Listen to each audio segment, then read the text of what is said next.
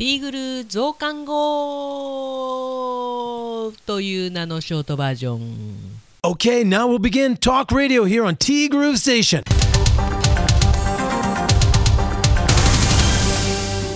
くがつはつか水曜日です。皆さんこんにちは。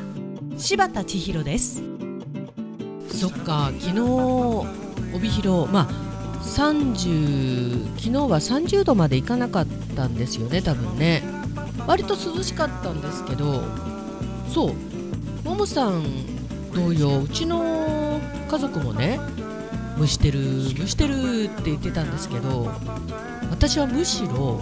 蒸しつながりで寒かったんですよね。涼しいを通り越して寒い、なんだろうこの感じ方の違い。うちの家族、旦那ですけど、除湿を入れようとするんですよ。っていうか入れるんですよ。でも私は寒いんですよ。自律神経が乱れるだろうというね、この家族間のね、なんだろう、暑さ寒さ、蒸してる蒸してないの感じ方の違いってちょっとした軋轢を生みますよね。てなわけで、もう終わりかい。実はね、この後もうすすごい久しぶりにカイロのお客様のご予約が入っておりまして、今月に入ってね、初めてのお客様、いやお二人目、すごいでしょ。あれだけじゅうにんじゃくのお客様が宣伝もしないのに、模範で押したようにお越しいただいていたにもかかわらず、何かうちの空気を察してか、あ、喧嘩とかじゃないですよ。うちの状況を察してかどうか分かりませんけれども、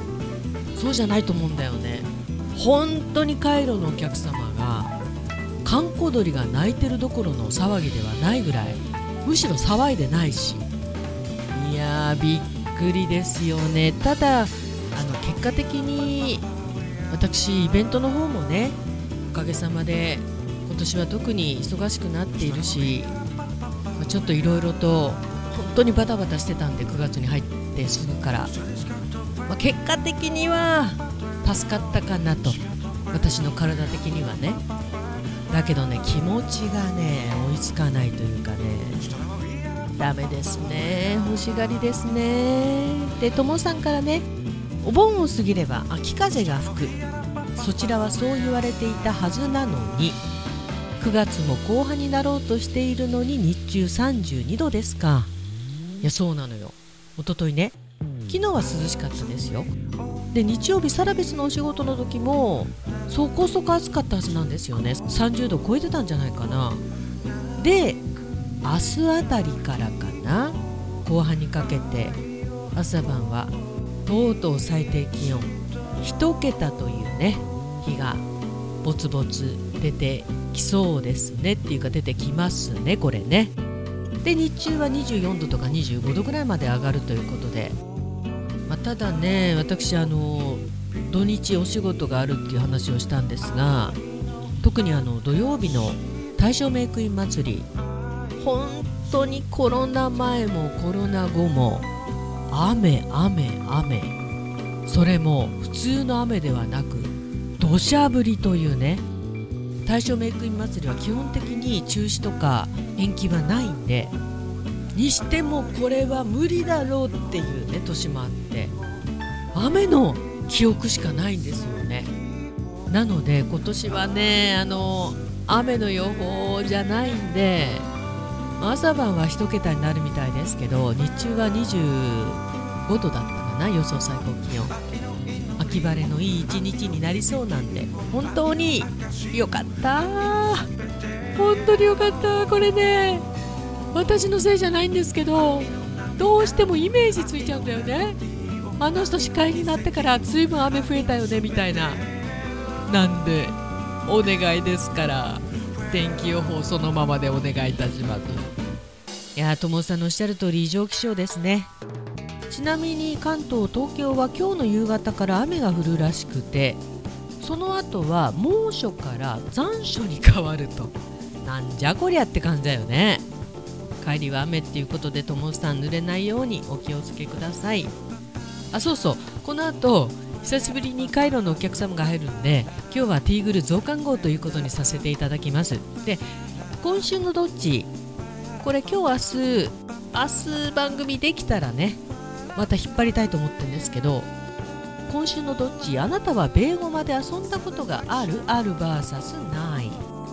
ベーゴマってね、よくわかんないんだよね。あ、なんかあの自分の年ごまかしてるわけじゃないですよ。あんまりベーゴマで遊んでる人も見たことないんだよね。私兄ふたりいるけど、間違いなくベーゴマで遊んでるってことはなかったと思います。まあ、結果は明日ということで、今日は週の真ん中水曜日、気合を入れ直す日。あとは言ってもよっかの週だからいつもよりは楽なんだろうけどねと。ももさんはそろそろ旅の疲れが体も心もピークかな。週末はお店だろうから休める時に休んでくださいね。何しても皆さん頑張りましょうねということで、まあ、来週もよろしくですということなんですが、明日もし番組できればやりますんで、まあ、できる時にアップ作戦ということでさせていただいております。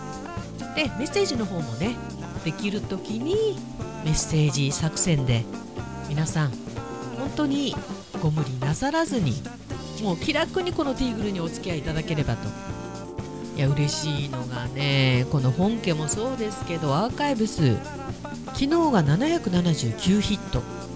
いや、本当に聞いてくれてるんだろうか。でもわざわざホームページに来るだけってことはないんだよね。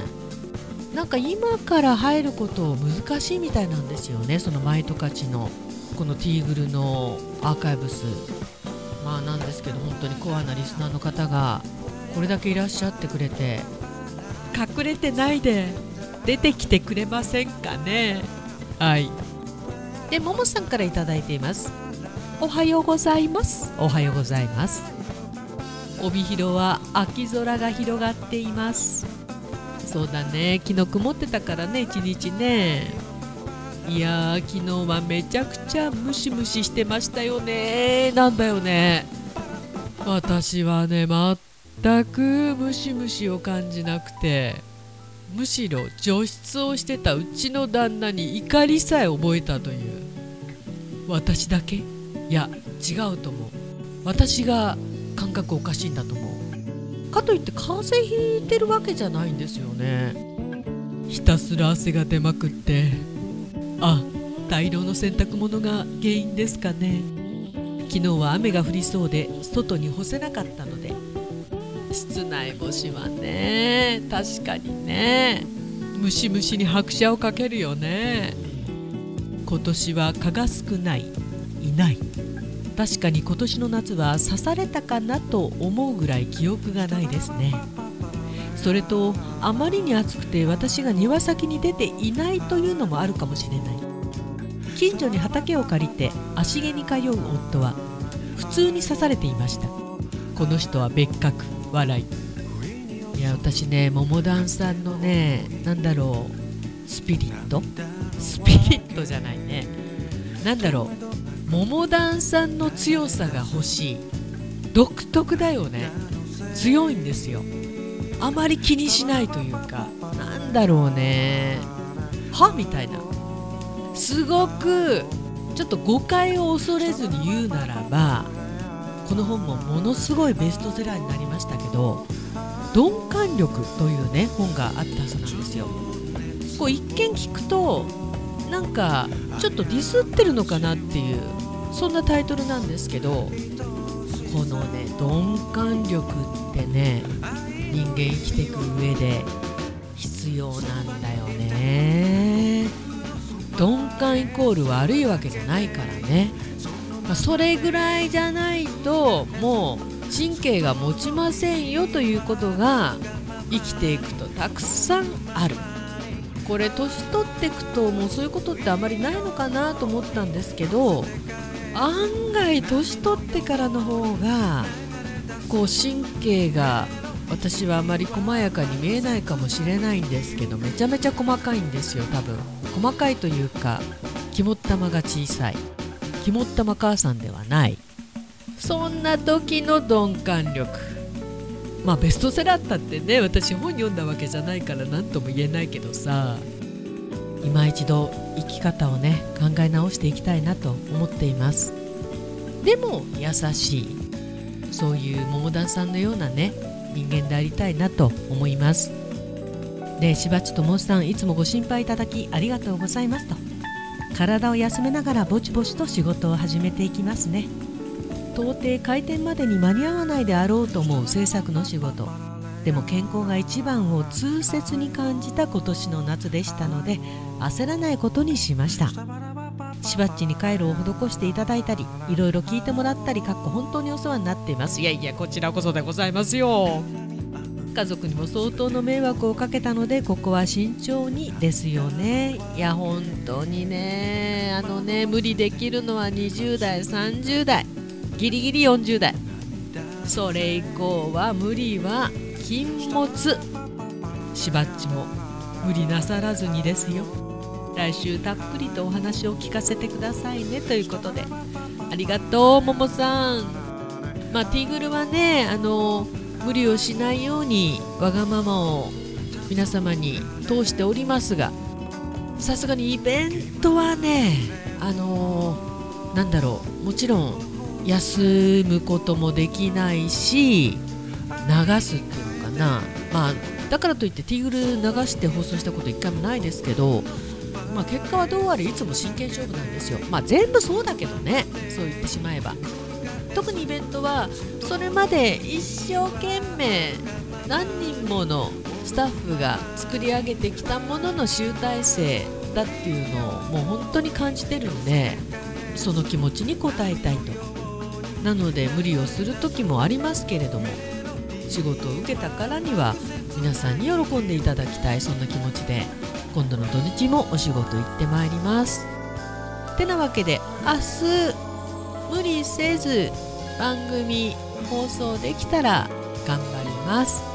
てなわけで T-Groove、 この番組は春菜志望、海彦山彦、そして姉妹店のアンパルフェ、炭火焼き山、そしてやっぱり辛いメニューが目白押し、北の屋台、中華居酒屋、パオズバー、ノイズ、そして今お米といえば道産米、ふっくりんこ、ゆめぴりか、七つ星、ぜひ一度この T-Groove のホームページからお取り寄せください。深川米、雨竜米、北流ひまわりライスでおなじみのお米王国 ジェイエー 北空地、他各社の提供でお送りしました。さて、ふっくりんこ、深川米、